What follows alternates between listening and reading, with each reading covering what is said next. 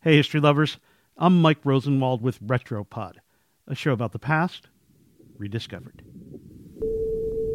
This is the story of the single greatest deception, the greatest sham ever perpetrated by the CIA. Well, at least that we know of. So, in 1968, the Cold War is in full swing. That's Robert Byer, the director of the CIA's museum. In our previous episode, he told us about the one shot pistol the United States planned to airdrop into Europe during World War II. Amazingly enough, though, he's got an even better story. This one about the Cold War, the United States versus the Soviet Union, the heyday of espionage. Both powers are looking at each other, trying to gain advantages. Sort of like chess, with checkmate being a nuclear war. And it's at that time that a Soviet submarine called the K 129 sinks somewhere in the Pacific Ocean. There were nearly 100 sailors aboard, but there was also other precious cargo. It's got three nuclear missiles aboard, and it's got incredibly valuable cryptography equipment. The Russians obviously go nuts looking for it. No luck, at least not for the Russians. They spent two months searching for the sub before giving up. They apparently didn't have the super nifty hydrophones, essentially underwater microphones, the U.S. Navy was using to listen to sounds across the ocean trying to pick up Soviet nuclear test explosions. They actually hear this submarine going down. In triangulating the signal, the United States is able to find out exactly where that submarine is resting at the bottom of the Pacific Ocean roughly 1,500 miles northwest of Hawaii. That's where, nearly 17,000 feet down on the ocean floor. And this, this is where the story becomes totally bananas. The CIA desperately wants to get its hands on this sub and study its technology. But it's the Cold War.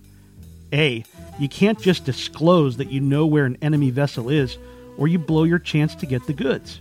And B, you can't just send the Navy out and hope nobody notices a big crane going fishing for an enemy vessel.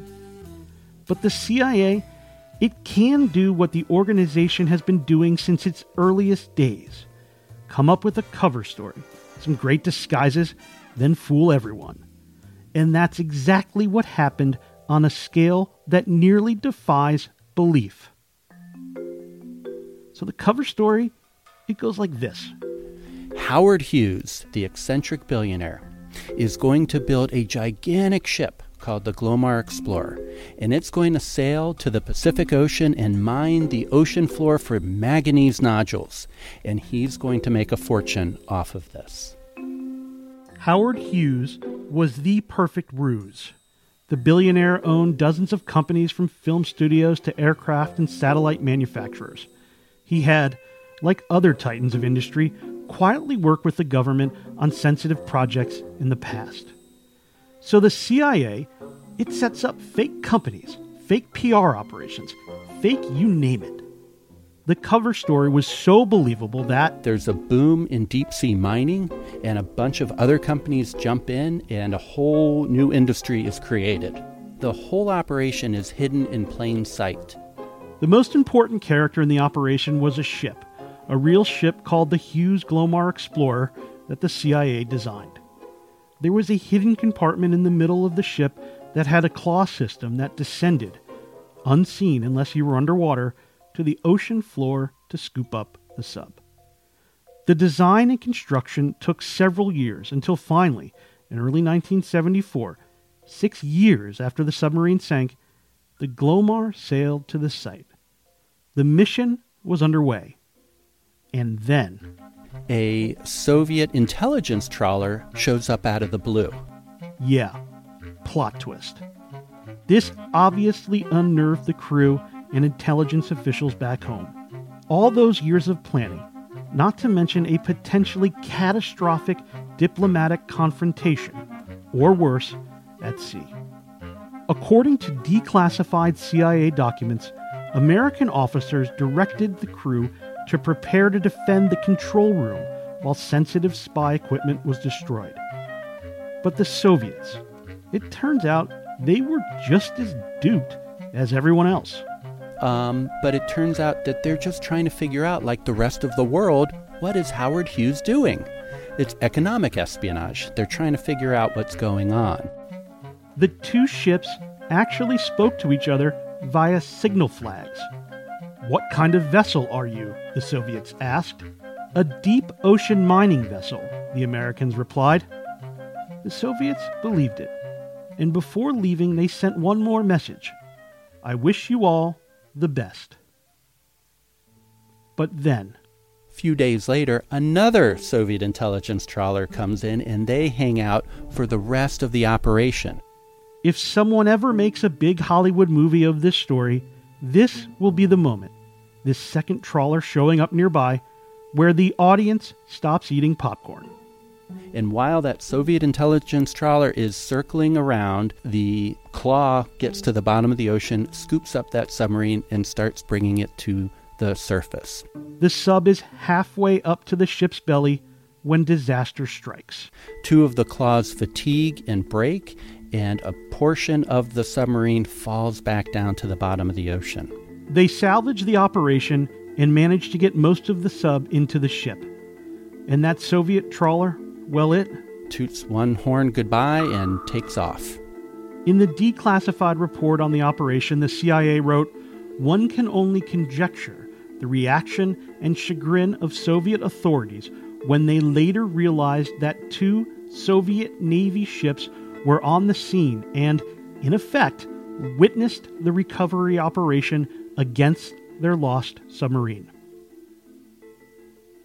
The aha moment came in 1975 when the secret began to unravel after bits and pieces of Hughes's role were leaked to the Los Angeles Times. Syndicated columnist Jack Anderson put more of it together, leading to even more questions from reporters.